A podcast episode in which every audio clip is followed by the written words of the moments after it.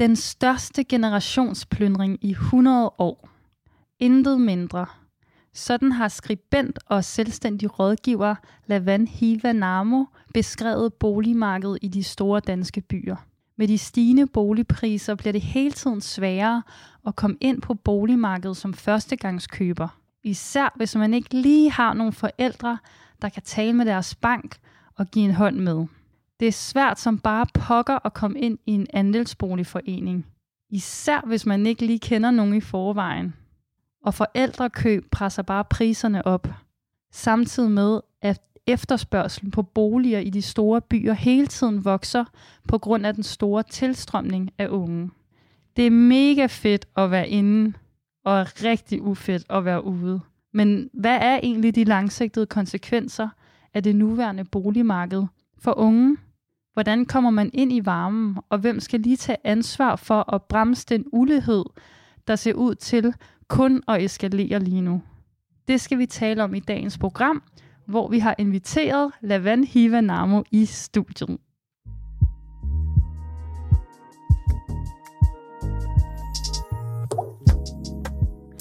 Unge har alt for lidt indflydelse i dagens samfund. I hvert fald, hvis du spørger mig. Mit navn er Esther Keldahl, og jeg er sammen med Ungdomsbyrået på en mission. Missionen er at sikre unge mere magt. For jeg ønsker forandring, og det kræver magt. Derfor vil jeg undersøge begrebet ud fra forskellige vinkler. I den her program ser vi at tale med mennesker, der ved noget om emnet, mennesker, der har magt, og mennesker, der har været udsat for magt. Alt sammen for at finde ud af, hvordan vi unge kan få mere magt i samfundet. Ja, og i dag skal vi jo simpelthen tale om den her skævvridning, det ser ud til, der ved at ske på boligmarkedet, i hvert fald hvis man skal øh, tro øh, Lavan Hivanamo, der har været ude og tale om det. Og øh, det er jo lidt sjovt, fordi at øh, for, eller jeg ved ikke om det er sjovt, men indtil for nylig, så troede jeg, at jeg aldrig nogensinde ville komme ind på boligmarkedet, og jeg havde egentlig fundet helt aldeles ro i det, fordi at jeg boede i en lejebolig med min bror i Valby, og øh, det var jo dejligt, at øh, man ikke skulle tage ansvar for noget som helst. Og øh, ja, hvis der var problemer med afløbet, så ringede vi bare til viseverden, som kom og, og ordnede det. Så jeg synes egentlig, det var en stor frihedsfølelse at, at, at bo som lejer. Øhm, men jeg havde også lidt den der stress over, at jeg vidste sådan, åh, det ville jo nok være smart på en eller anden måde at skrabe nogle penge sammen og købe et eller andet.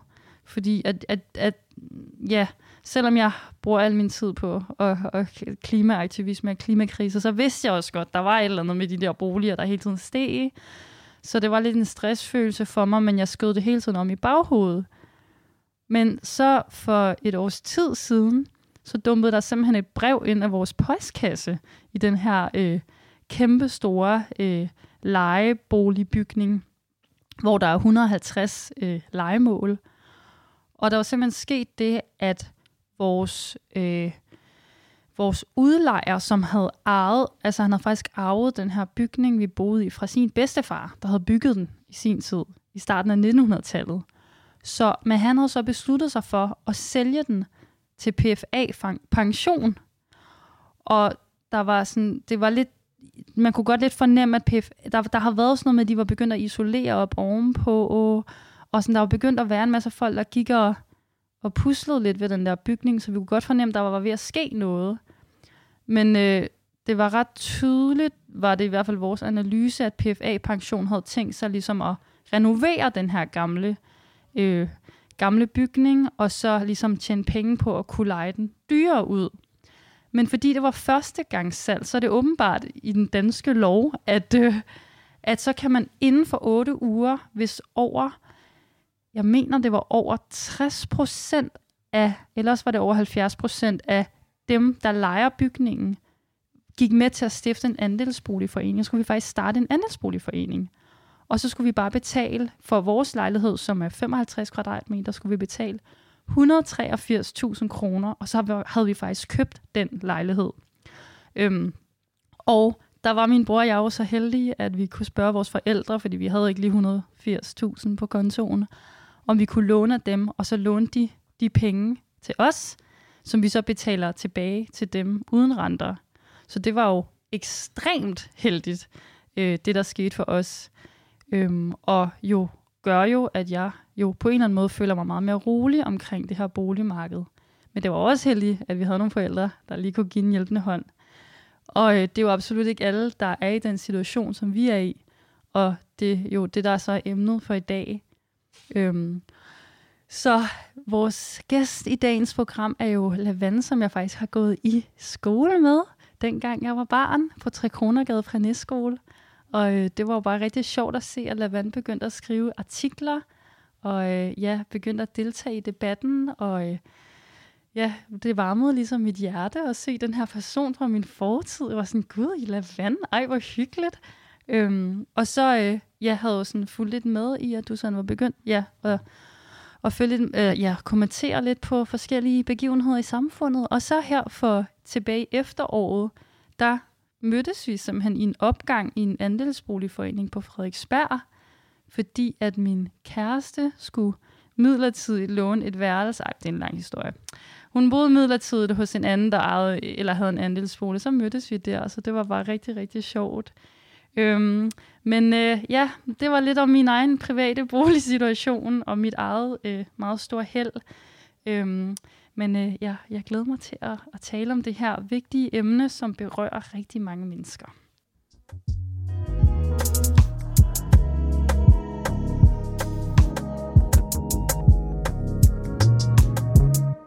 Ja, og i dag har jeg som sagt Lavan Hiva Namo i studiet, og udover at vi har gået i folkeskole sammen, så øh, er du også, du, du har også andre øh, ting, der er spændende at høre ved dig, så vil du øh, præsentere dig selv for vores lyttere? Nogle få andre ting. Jamen, øh, jamen, hvad skal jeg sige om mig selv? Jeg er 27 år gammel. Øh, jeg har en bachelor i statskundskab fra Københavns Universitet, og så har jeg arbejdet i fagbevægelsen. Det, som de fleste måske kender som LO, som i dag hedder Fagbevægelsens hovedorganisation. Øh, der har jeg været taleskriver og sådan kommunikationskonsulent for formanden derinde. De repræsenterer sådan omkring 1,3 millioner lønmodtagere. Det er sådan en ret tung samfundsinstitution. Og det har også, det har også været med til at vækse min interesse for de store emner, fordi der, der sidder man virkelig inde i magtens maskinrum. Øhm, derudover så, øh, så har jeg jo altid haft sådan en interesse for, for taleskrivning og, og retorik, og har vundet DM i debat, og nu er jeg skribent hos Politikken, og, øh, og, og har ligesom en klumme derinde, og er, er med i News Co. og rundt omkring. Og nu har jeg sådan en virksomhed selv, hvor at jeg rådgiver, hvad skal man sige, kunder i fagbevægelsen. Øh, det kan også være virksomheder, som gerne vil have ændret et eller andet i, i loven, eller som har brug for noget presseomtale. Så det er sådan øh, lidt af hvert øh, af det, jeg laver. Så spændende, og det jo, ligger jo perfekt op til den her lille magtstatus, vi skal have fra ja. Lavand, som vi altid får fra vores gæster. Så hvad er, altså når jeg siger ordet magt, hvad, hvad tænker du så på? Hvordan forstår du det her mm. begreb? Mm. Ja, jamen, øh, jeg tror, at til at starte med, så vil jeg afgrænse den smule. Fordi for mig er det vigtigt at fastslå, at magt altid har med mennesker at gøre. Altså magt er relationel.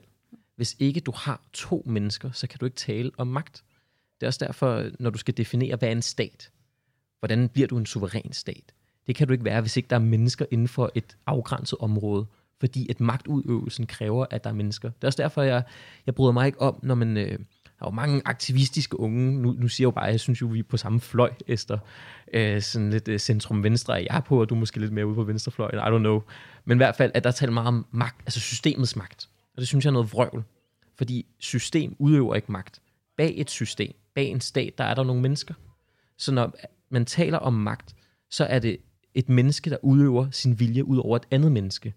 Og så kan du have politiet som et middel til det. Du kan have skattesystemet, altså skat.dk, ikke? Det der med, når du går ind og skal angive din selvangivelse, det er også en magtudøvelse. Men bag den magtudøvelse, der ligger et menneske, der har truffet en beslutning, eller en gruppe af mennesker, der siger, det er sådan her, vi skal omfordele. Altså, og nogle gange så er det så en, øh, de ældre, boomerne, som, øh, jeg bryder mig egentlig ikke om at kalde dem boomer, men, men øh, som udøver en magt gennem øh, samfundet. Så det, det magt er relationelt og handler om mennesker. Og, og meget mindre abstrakt. Det er ikke en struktur, det er faktisk nogle konkrete mennesker, som du ser det, som sidder på nogle nøglepositioner, som kan vælge at gøre A eller B Eller Klart. vælge ikke at reagere på noget, for eksempel. Klart, når vi får, lad os tage klimakrisen, som jeg følger også med i, hvad du laver, Esther, og synes, det er så sejt. Øh, altså, du har skrevet en bog om det, og engagerer dig i, i klimakrisen, og virkelig gør en forskel der. Øh, når man taler om, om magtudøvelse der, jamen så er det jo ikke et system, der udøver en magt bag. Øh, når Socialdemokratiet ikke vil lave en grøn skattereform endnu, så er det jo ikke ministeriet, som udøver magt. Nej, så er det en gruppe af vælgere, der har en interesse, og de udøver gennem systemet deres magt over for ungdommen for eksempel. Så det kan være et menneske, det kan være en gruppe af mennesker, men der er altid nogle individer på den anden side. Spændende.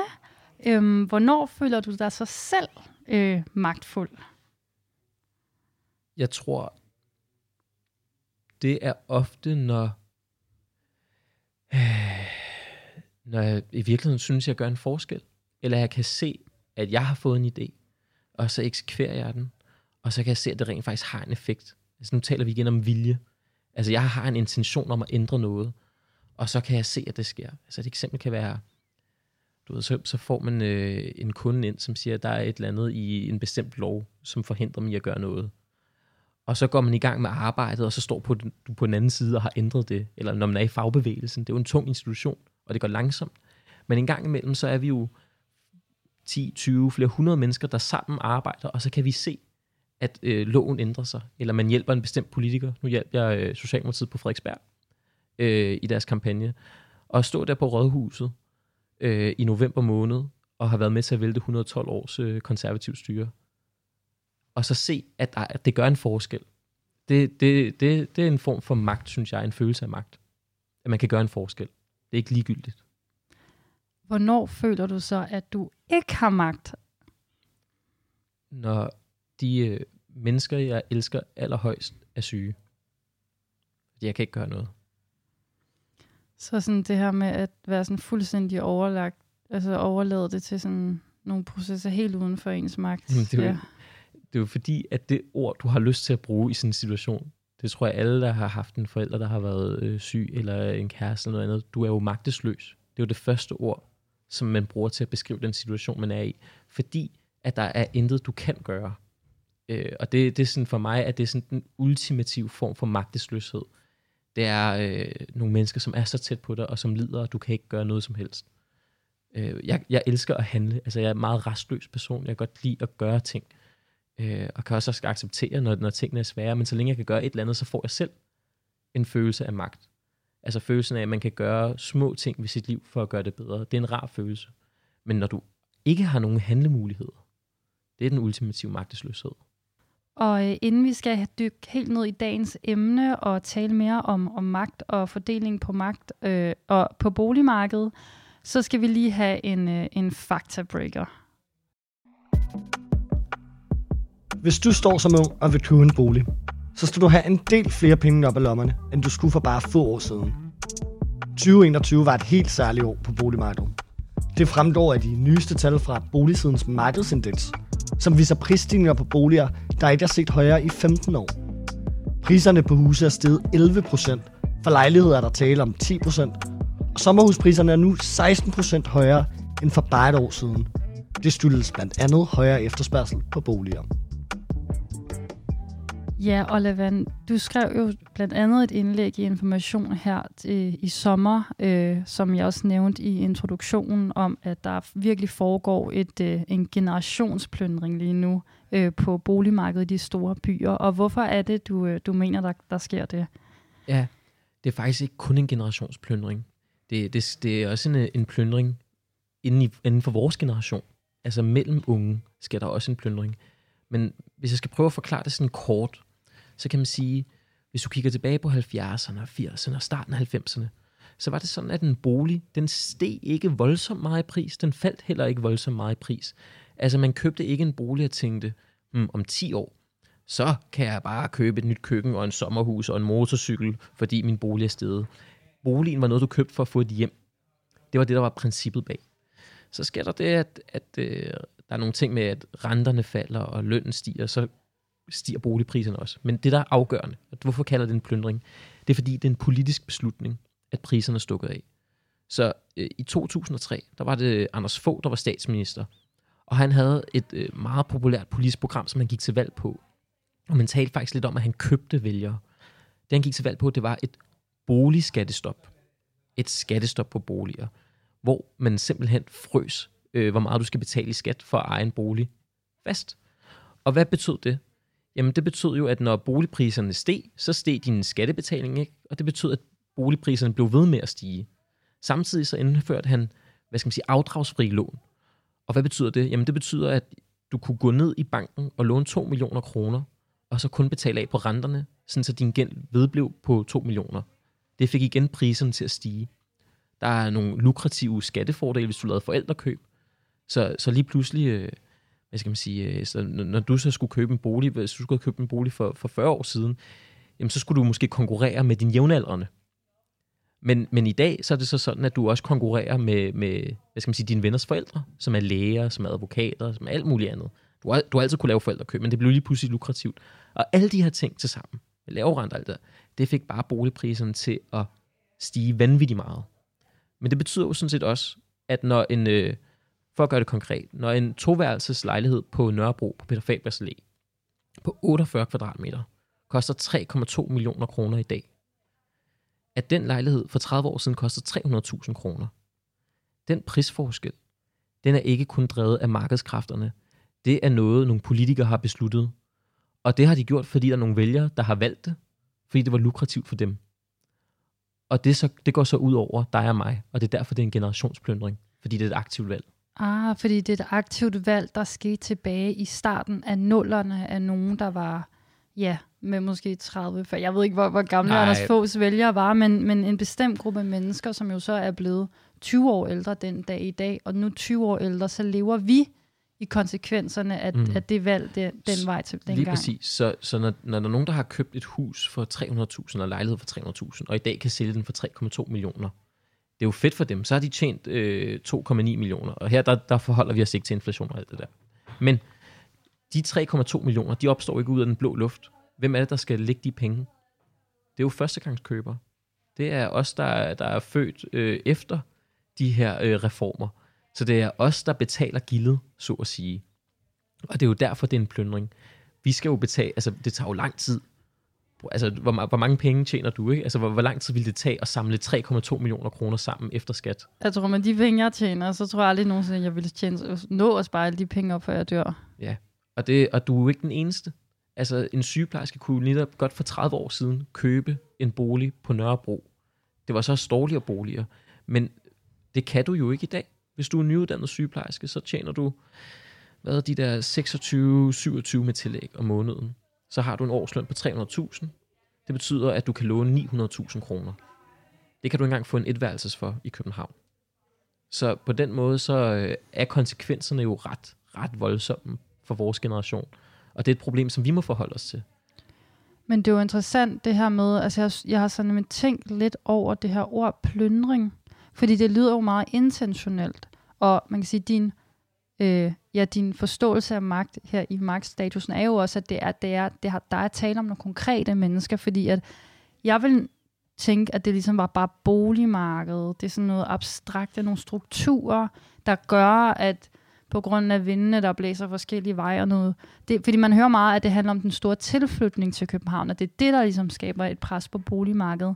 Men det er interessant, at du ligesom isolerer det til en gruppe vælgere, der valgte Anders Fogh øh, Rasmussen. Spørgsmålet er, det ved det kan du heller ikke svare på, men jeg sidder bare og tænker, kunne, altså havde, var de klar over konsekvenserne af det Mm. valg, da de, da de valgte Anders Fogh Rasmussen, og hvor meget kan man ligesom lægge ansvaret over på dem, i mere i forhold til, når jeg, når jeg tænker ordet plyndring, Ja, er jo ret voldsomt. men jeg har faktisk det, jeg brugt lang tid på at finde det rigtige ord, for tyveri synes jeg heller ikke er det rigtige ord, fordi tyveri øh, insinuerer, at det er noget, vi har eller er berettiget til. Det er det ikke. For mig er det sådan lidt, det er sådan lidt en form for gravrøveri. Ikke? Altså, du går ind og tager noget, der, der er allemands eje på en eller anden måde. Hvorvidt det er intentionelt? Jamen, vi kan jo prøve at kigge på høringssvarene fra 2003, da man lavede reformerne.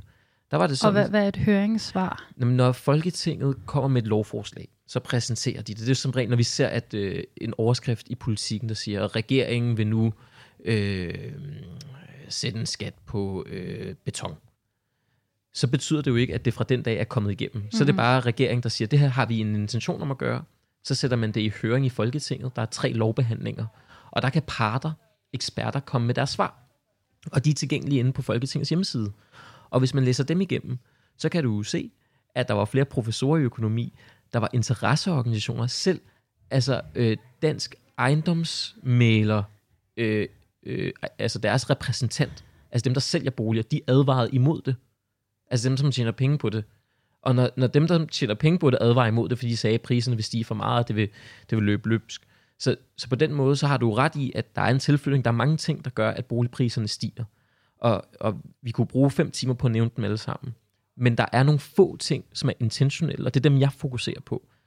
Altså, boligpriserne ville være steget alligevel, selv hvis ikke man havde gjort det. Men de er bare steget så meget mere, at det er kommet ud af kontrol. Så, ja, så, så, de, så man er blevet advaret. Ja. Det har været meget, meget tydeligt, at det er blevet advaret, men, men, men, men de folk, der ligesom har Stem. været til stede og mm. hørt de advarsler, har lukket ørerne for det. Ja, klar, der er jo vælgere i det. Og så kan man sige, har den enkelte vælger i øh, Nørre Snede læst høringssvaret? Nej. Men vi lever i et demokrati, og når du har en valgkamp, og jeg kan huske Mogens Lykketoft i 2005, han prøvede at tale om et skatteloft, og du ved, der er ikke nogen, der gad at høre på ham. Han advarede imod det her. Du har et ansvar som vælger til at sætte dig ind i sagerne. Så du kan ikke bare sige, at det havde jeg da ikke lige tænkt på. Nej, det er derfor, vi har et demokrati. Det er derfor, at det, det er jo derfor, der er et stort ansvar, der påviler os, bare som vælgere. Altså, det er ikke nok at tage en valgtest for at finde ud af, hvad du skal stemme. Du skal sætte dig ind i tingene, fordi konsekvenserne er jo ret store. Nu taler om, om generationsplyndring, men hvis vi skal være ærlige, så øh, vi kan jo tage min far, der er pædagog. Han har aldrig ejet sin egen bolig. Han kan jo ikke købe en bolig i dag. Han er jo også blevet plyndret på en eller anden måde. Så det er ikke kun ungdommen, det går ud over. Det er altså også alle dem, som aldrig nåede at få foden ind på boligmarkedet. Så på den måde, så ulighederne er både mellem generationer, og den foregår inden for generationerne. Ja, så der er både et, der er både et meget stort klasseproblem, altså en klasseskævvridning og en generationsskævvridning. Men hvis du så er både ung og ikke kommer fra øh, høj middelklasse baggrund, så er du virkelig fucked. Så er du helt fucked. Ja. Så er du helt på røven. Så vil jeg anbefale dig at få dig en kæreste, der, der tjener nogle penge. Det er dit bedste bud. Altså den Ja. bedste mulighed. Det er vildt. Ja.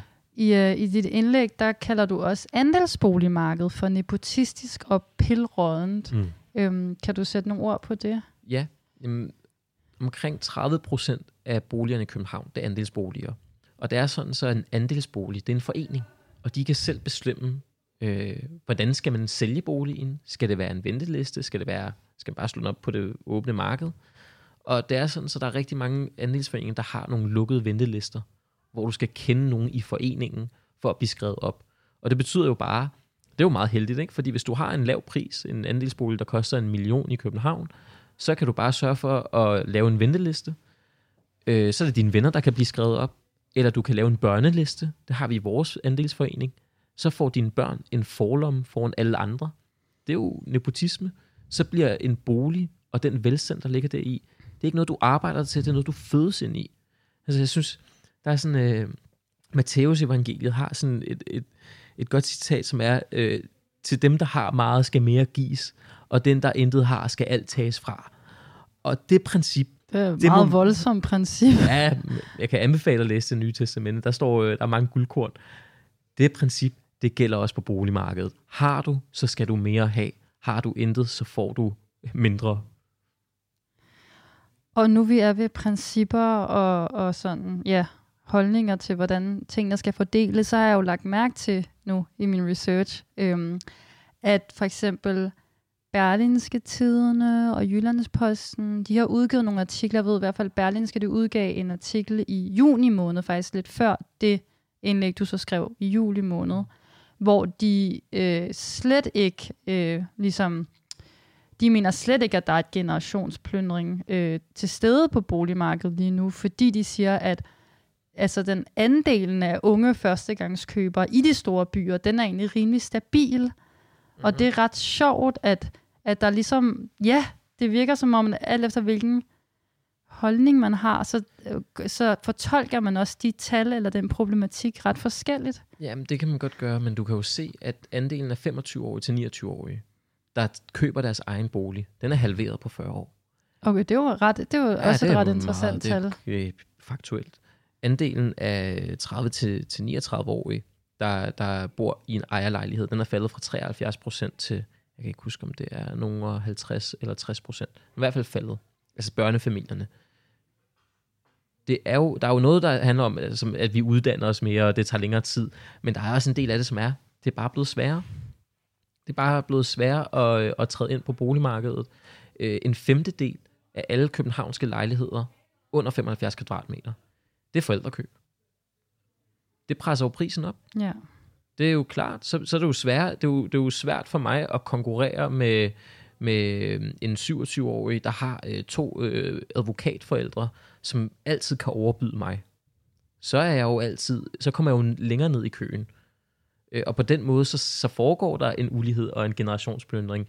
Og der er jo en kamp også om at finde ud af, jamen er det egentlig et problem? Jeg tror, de fleste i dag er enige om, at der er et problem. Så er der nogen, der siger, det er bare de frie markedskræfter, der er skyld i det, og hvad er løsningen så?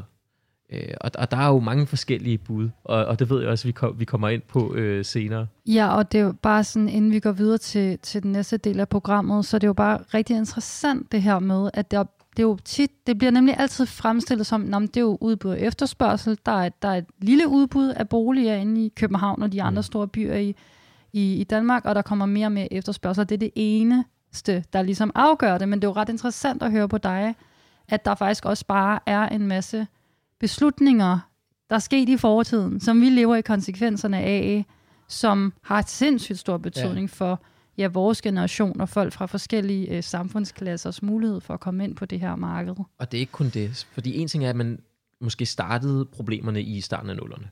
Så gør man det i her for et par år siden, så, så var, øh, man har det, der hedder det systemiske risikoråd, som er sådan Nationalbanken og forskellige institutioner, der sidder, der skal advare politikerne. Og de sagde, at boligmarkedet er ved at blive glohet. Vi bliver nødt til at indføre nogle restriktioner. Hvornår var det cirka, Det var de omkring sagde 2017. Øh, og så begyndte man at indføre nogle restriktioner, som for eksempel, at du, der er noget, der hedder et kapitalkrav på 5%. Det er pissekedeligt, men det, det er virkelig vigtigt, for det afgør, øh, om du har et sted at bo og, og din formue i fremtiden. Men det betyder, at når, øh, når du vil købe en bolig til, lad os sige, 3 millioner kroner, så skal du have 5% af boligens værdi på kontoen. Og, og det vil sige, det er 150.000 kroner.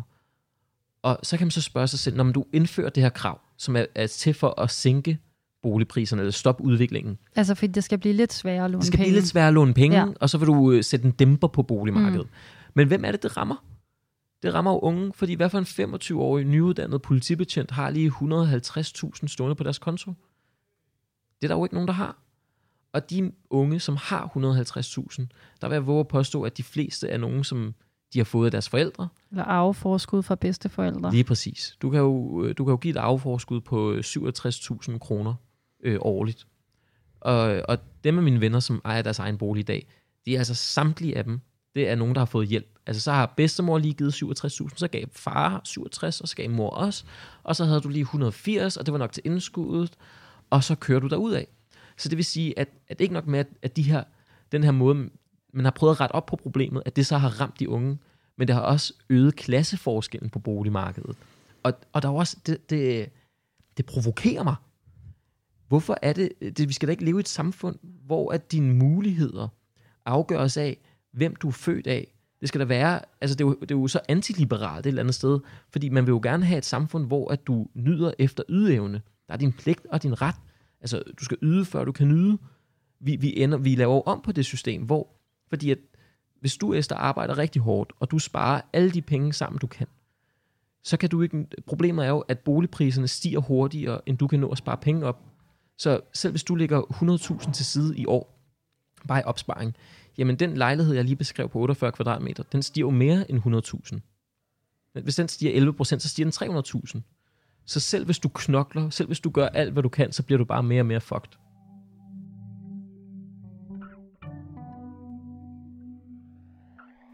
Bor du stadig hos dine forældre, selvom du er startet på studiet, så er du langt fra den eneste. Ifølge Akademikerbladet bor hver 6. studerende hos sine forældre. Og det er ikke altid problemfrit at bo hjemme. Sammen med psykolog Maja Vind Gilbert har Akademikerbladet udviklet seks råd til, hvordan det kan være nemmere at bo hjemme. Apropos ungdomsmagt, så handler et af rådene netop om at få styr på magtbalancen mellem dig og dine forældre, så længe I bor sammen. Den forstudning, der helt naturligt opstår i forhold mellem barn og forældre, når man flytter hjemmefra, den sker ikke naturligt, så længe I bor hjemme. Men du er voksen, og det kan være svært for dine forældre at forstå, fordi jeres fysiske forhold ikke er forandret. Tag derfor en snak om jeres roller i husstanden. Dog mener Maja Vind Gilbert, at du desværre er nødt til at sluge, at det er dine forældre, der definerer husreglerne, så længe du bor hos dem.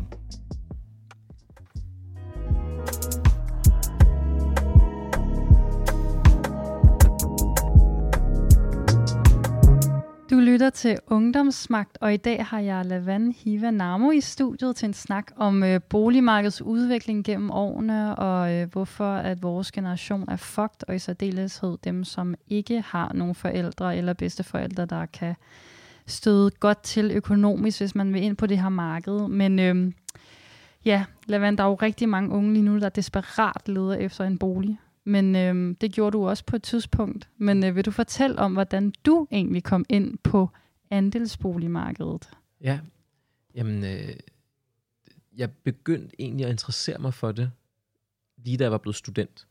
Fordi jeg boede hos min ven Bastian, som du faktisk også kender. Ja, på øh, et repos. Altså, jeg havde ikke noget værelse. Jeg tror, jeg har, på det tidspunkt, der havde jeg boet 14-13 forskellige steder, blevet rykket rundt. Og jeg var bare så træt af ikke at kunne øh, ja, have magt over min egen tilværelse. Så jeg tænkte, det, nu må det ændre sig. Nu må jeg prøve at finde en bolig selv. Så det jeg gjorde, det var, at jeg, øh, jeg fandt en liste over samtlige andelsforeninger i København. Jeg var meget klar på, at jeg skulle have en andelsbolig, fordi at de er billigere, og øh, for at gøre det endnu mere kompliceret, så en andelsbolig kan værdisættes på flere forskellige måder. Der er sådan noget valuarvurdering, så de er rigtig dyre. Så der er noget, der hedder den offentlige vurdering. Og det er der, hvor det bliver lidt billigere. Og, øh, og den offentlige vurdering, der var systemet brudt sammen, så der var lige et hul der, der gjorde, at jeg tænkte, det er nu, jeg skal slå til. Så jeg fandt øh, de foreninger i de områder, hvor jeg gerne ville bo, som havde, øh, var på offentlige vurderinger. Så gik jeg økonomiernes, øh, eller foreningernes økonomi igennem, det er sådan noget med at se, hvordan har de struktureret deres lån? Har de et afdragsfrit lån, som udløber om tre år? Det betyder, at min husleje kommer til at stige om tre år. Har de et swap-lån? Alle de her ting. Hvad er et swap-lån, hvis du kan forklare det meget et, kort? Et swap-lån, det er, når du øh, som forening indgår et vedmål med banken. Det gjorde man i nullerne rigtig meget. Hvor man siger, at vi låser vores rente fast på, lad os sige, 4% eller 5%. Og øh, hvis renten så stiger, over 4-5%, jamen så er du øh, godt kørende, fordi så betaler du mindre af på de lån. Hvis renterne så falder, hvilket de gjorde efter finanskrisen, jo, der faldt de ned på 2%, 1%, 0%, så mister du sindssygt mange penge, og din bolig bliver mindre værd. Og det er jo meget problematisk. Og det har faktisk gjort, at mange andelsforeninger er gået konkurs, eller man sidder øh, på usikker økonomi. Og, og det er jo også med til at vise, at du skal være ret ressourcestærk og interessere dig meget for økonomi, for at kunne gennemskue alle de her variable. Ja, det tænker jeg også allerede så langt du overhovedet nået i din historie nu. Jeg tænker, hold op, det kræver også en stor viden om de her ting, og, ja. og stort, ja, og, en, en, analytisk indsigt. Det er jo det. Øh, man kan sige, det er jo bare mit held, at jeg interesserer mig for de her ting. Ikke? Altså, det er jo måske ikke det, som jeg har solgt mig selv på på første date, og snakke om øh, boligrenten, det ved jeg jo godt. Men det, det er bare der, min, min naturlige interesse altid har ligget i, i samfundsøkonomi. Men så fandt jeg øh, listerne, og så, så skrev jeg simpelthen bare til de andelsforeninger, skrev mig op på en masse ventelister, og dem, der ikke havde ventelister, der var min taktik at gå efter nogle lidt mindre foreninger, og så bare spamme dem. Altså blive ved. Så, øh, så til mit held, så var der en andelsforening på Frederiksberg, øh, en treværelses på 90 kvadratmeter, øh, som, vi, som jeg så fik lov at købe med min daværende kæreste. Øh, og den købte vi til sådan noget 1,2 millioner. Øh, og det er jo ret billigt. Og øh, det tænkte fedt, jamen man kan jo bare skrive til den her mailadresse, så fortalte mine venner og min far, jamen, hvis I gerne vil have en billig andelsbolig på Frederiksberg, så bare skriv til den her mailadresse. Og så øh, får min far at vide, øh, jamen det kan han ikke, han kan ikke komme på ventelisten, fordi man skal kende nogen i foreningen. Og det synes jeg var meget underligt, så jeg gik op til vores øh, administrator og spurgte, hey Henrik, hvad, hvad sker der her? Hvorfor må min far ikke komme ind? Jeg blev skrevet op. Og sagde, nej, du kendte, øh, du kendte Nicole, gjorde du ikke? Nej, så har de åbenbart begået en fejl, fordi jeg har øh, spammet dem så meget. Så de troede, jeg kendte nogen, og så er jeg så kommet på ventelisten derigennem. Så det var rent held. og så måske også en, en smule øh, ihærdighed, ikke? Men det siger jo også noget om, og det er jo det, jeg mener med, at andelsboligmarkedet, det er gået i stykker. Det er jo helt fucked, at for det første, at du skal bruge så meget tid på at sætte dig ind i alle mulige variable, som min far i øvrigt aldrig selv vil have ressourcerne til at gøre, øh, eller mange af mine venner, men så også, at du, du, du skal være så heldig, at det skal være et lotteri. Det er jo, det er jo helt grotesk. Øh, og det, det er en af de ting, som... Altså det var virkelig der, det gik op for mig. Gud, hvor er det egentlig en stor kilde til uretfærdighed i vores samfund, det her? Det skal da ikke være sådan. Det skal da ikke være sådan, at hvis du har meget, hvis du har viden, og hvis du, hvis du øh, klarer dig godt økonomisk, at så kan du få endnu mere. Fordi det, der jo sker, det er jo, nu er de offentlige vurderinger afskaffet, og nu kommer der så øh, andre vurderinger, og så stiger priserne helt vildt meget. Og det er jo bare penge, jeg tjener, som jeg ikke har gjort mig fortjent til. Jeg synes ikke, at jeg skal tjene penge på at have et hjem. Jeg, skal, jeg vil gerne have en tryg base, og det er sådan, jeg synes, at man bør indrette øh, boligmarkedet.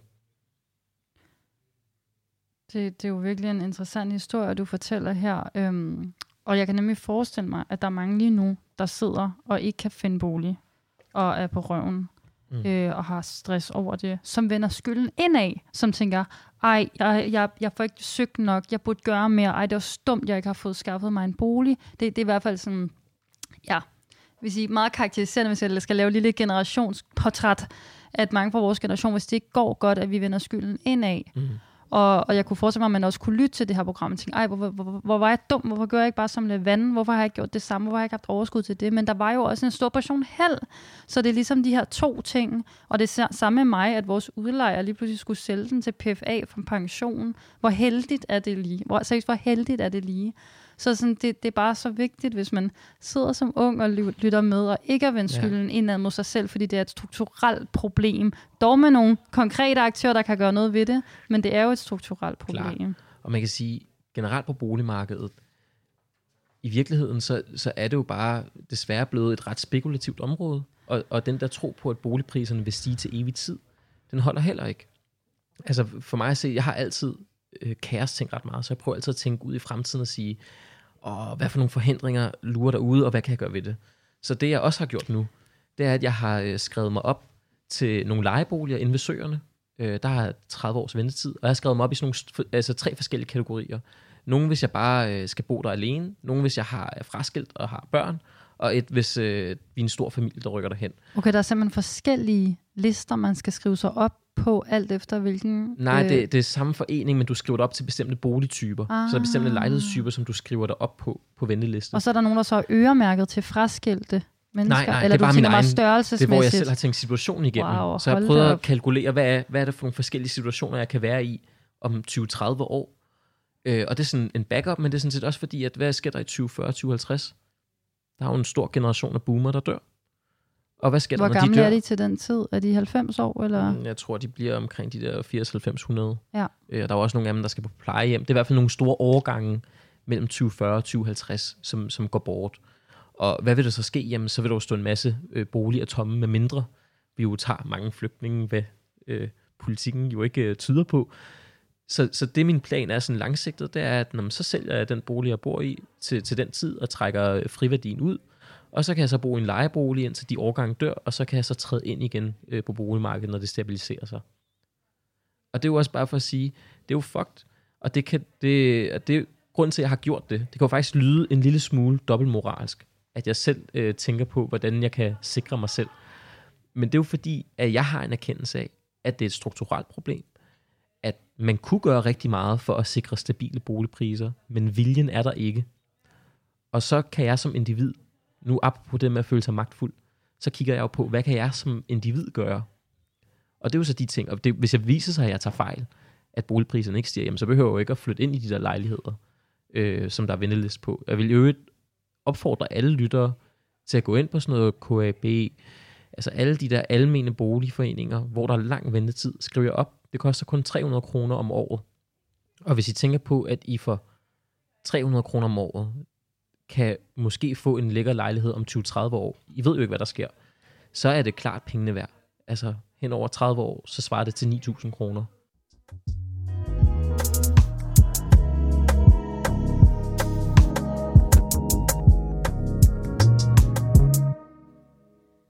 Ja, og Levant, det er jo meget, øh, altså, inspirerende og imponerende, og også sådan lidt vildt at høre faktisk, hvor langt ud i fremtiden du har tænkt, øhm, og meget gavnligt, men også helt vildt, fordi jeg tænker i hvert fald sådan, gud, gud jeg har slet ikke planlagt nok øh, til fremtiden. Øhm, Udover at jeg kun tænker på, det er måske fordi jeg kun tænker på klimakrisen, så tænker jeg bare, fuck, fuck, fuck, lort, lort, lort. Men øhm, Jeg er jo glad for, at der er nogen, der kun tænker på klimakrisen. Det skal du have tak for. Selv tak. Men øh, øh, det, er jo, det, er jo, ja, det er jo ikke alle, der kan, der kan gøre det samme som dig, og som er, øh, kan komme ind på en, en andelsboligforening øh, på Frederiksberg. Øhm, og i dit indlæg, der har du jo på bedste solidariske vis jo faktisk kommet med nogle anbefalinger til, hvordan vi kan reformere systemet, så det her ikke bare fortsætter fuldstændig uændret. Øhm, og kan du nævne nogle af de øh, anbefalinger, som du mener øh, kunne ændre noget? Mm. Ja, man bliver nødt til at skille det ad op i hovedet, som at når man kommer med forslag, så er der to ting, man kan adressere. Der er generationsuligheden. Hvad kan vi gøre ved den? Og så er der sådan selve boligmarkedet. Hvordan sørger vi for, at vi får rettet op på det sådan overordnet set? Og rettet op, det vil sige, at priserne ikke bliver ved med at, at stige. Ja, lige præcis. Så hvis vi starter med, hvad kan vi gøre for vores generation? Jamen, der mener jeg, det der kapitalkrav, som jeg nævnte, det der med, at du skal komme i banken med 150.000 kroner på din konto, der synes jeg, at det skal være aldersbetinget. Så hvis du er 25, eller 26, eller 27, så skal du måske kun stille øh, 1% eller 0%. Det giver ud fra et samfundsøkonomisk perspektiv også mening, fordi du jo har hele livet til at øh, afdrage på din gæld. Mm. Så banken er jo ikke usikker på, om du nu får mulighed for... Og, altså, der er jo en større usikkerhed ved en 50-årig, som tager et lån, end en, en 25-årig. Altså fordi den 50-årige jo dør før. Så Går på det pension kan være det. før. Ah, ja. ja. Så på den måde, så synes jeg også, altså, det giver mening, sådan rent øh, makroøkonomisk, at lave sådan aldersbetinget kapitalkrav. Det lyder godt nok kedeligt, men det er i hvert fald en måde at gøre det på, sådan så at hvis du er 35, jamen, så er det måske 1%, og på den måde, så gør vi det aldersbetinget. Så er der noget andet, øh, som man kan gøre, og det er rentefradraget. Og hvad er et rentefradrag? Det er sådan så, at når du låner 1 million kroner i banken, så betaler du renter af. Lad os sige, at du så betaler øh, 20.000 i renter, eller 30.000 kroner i renter om året. Så, så siger staten, jamen der vil vi gerne hjælpe dig, Esther. Så af de 30.000 kroner, der må du trække 22 procent fra. Så staten giver dig så at sige 5.000 kroner ned i lommen for at låne. Det betyder sådan set også, at des flere penge du låner, des rigere du er, jamen des flere penge giver staten dig. Mm. Det er jo helt absurd. Så hvis du låner 10 millioner, så giver staten dig flere penge tilbage i skat, fordi du låner så mange penge. Og der mener jeg, at man skal lægge sådan et loft. Så hvis du låner mere end 4 millioner kroner, så så kan du ikke få udbetalt mere af staten. Fordi hvorfor skal vi lave sådan noget indirekte topskattebidrag? Øh, for det andet så mener jeg også, at man skulle gøre det aldersbetinget igen.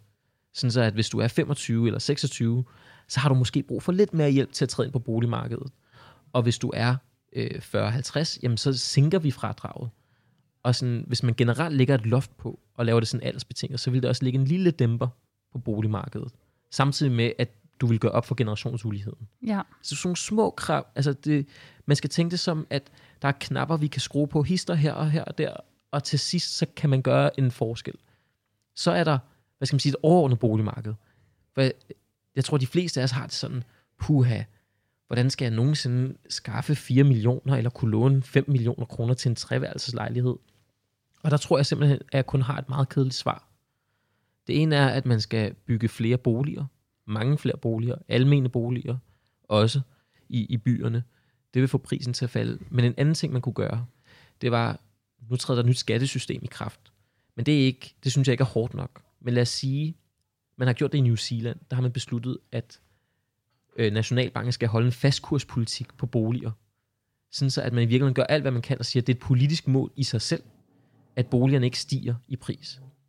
Hvis du sætter sådan en fastkurspolitik på boliger, så vil det betyde, at inflationen år for år bider en lille smule ud af den gevinst, der er. Og så vil vi hen over måske 30 eller 20 år kunne rette op på den ulighed, der er kommet. Det vil tage lang tid, men det vil heller ikke gøre ondt på dem, der har købt en bolig. For jeg synes også, det er svært at indføre en politik, som gør, at alle boligpriserne falder 2-3 millioner. Ikke? Det, er jo, det er jo ikke fair over for, for øh, dem, som har købt for to år siden eller tre år siden. Så det er bare Det du kan gøre, er noget, der tager rigtig lang tid. Ja. Men det er det, der er nødvendigt. Men i forhold til det her med at, at bygge flere boliger, for det kunne jeg også se, at var jo et meget sådan, det var et meget varmt emne til kommunalvalgkampen mm. i, no, i november måned. Øhm, og var ligesom sådan meget sådan ungdomspolitik, eller hvis du ligesom vil lave un, ungdomsrelevant politik, så siger du, at vi skal bygge mange flere boliger. Og der har vi jo blandt andet Lynetteholm, bliver jo fremlagt som en, en, en, en løsning delvis på det københavnske boligproblem, for man vil bygge tusindvis af nye boliger på den her betonø. Men der er jo også nogle meget store klimamæssige øh, ulemper ved at bygge nyt. Øh, for det første, så bliver stort set alle boliger lige nu bygget med betonfundament.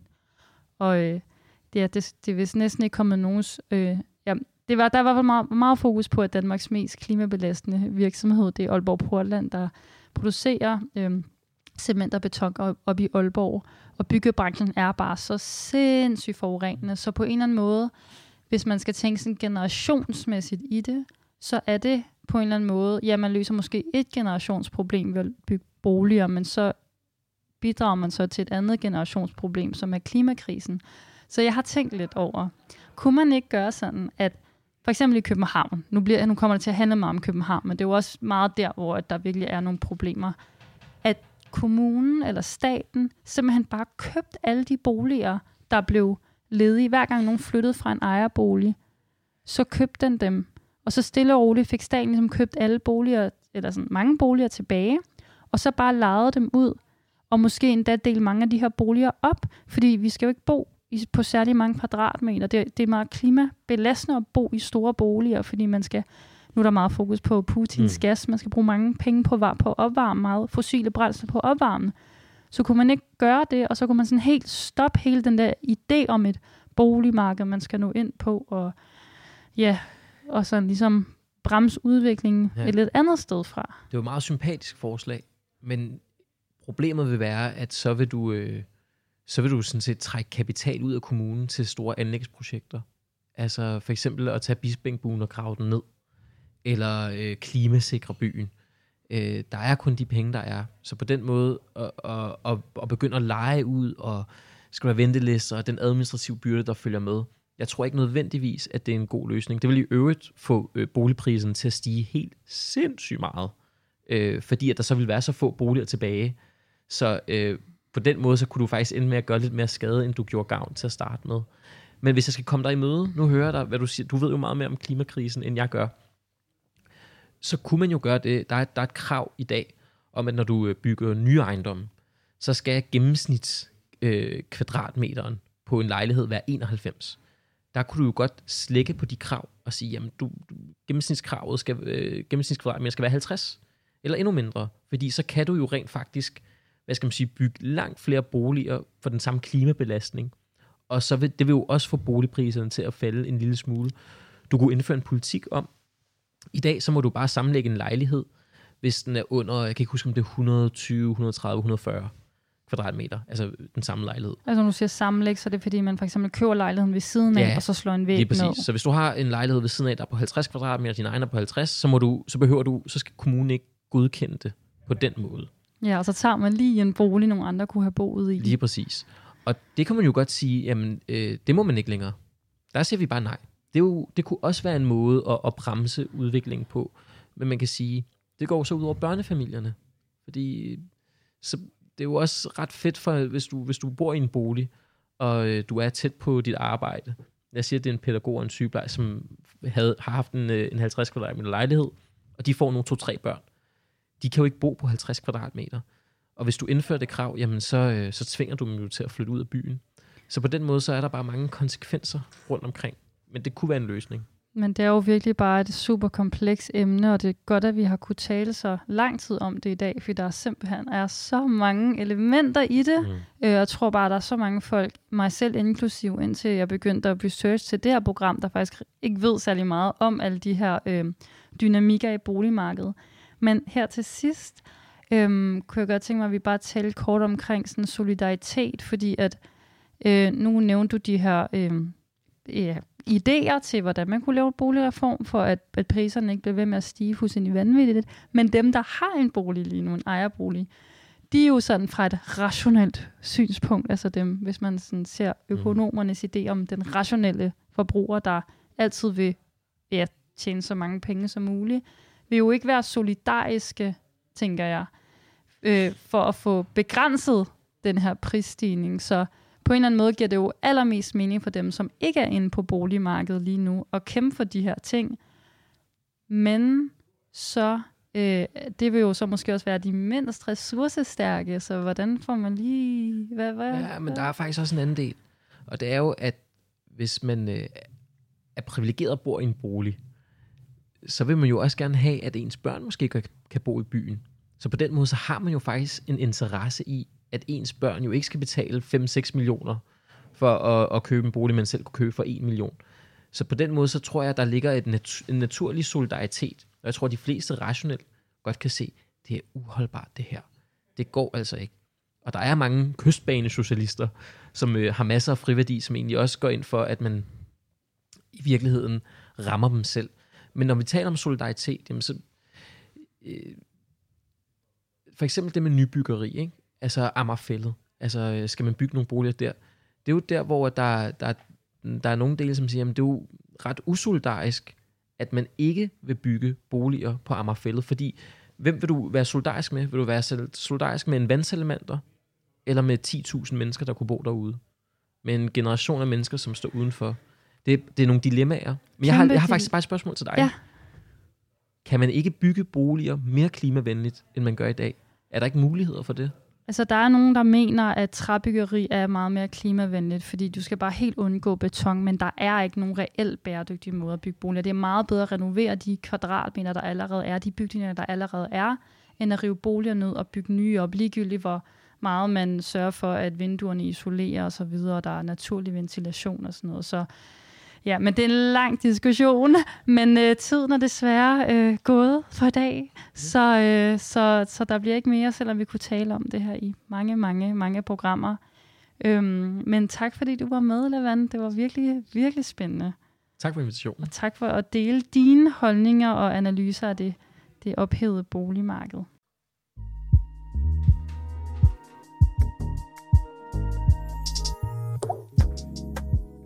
Og øh, det var faktisk alt, hvad vi havde til jer i dag. Ungdomsmagt er tilbage igen øh, næste uge, samme dag, samme tidspunkt. Vi sender alle tirsdage fra 10 til 11, og så kan du selvfølgelig også finde vores afsnit som podcast. thank you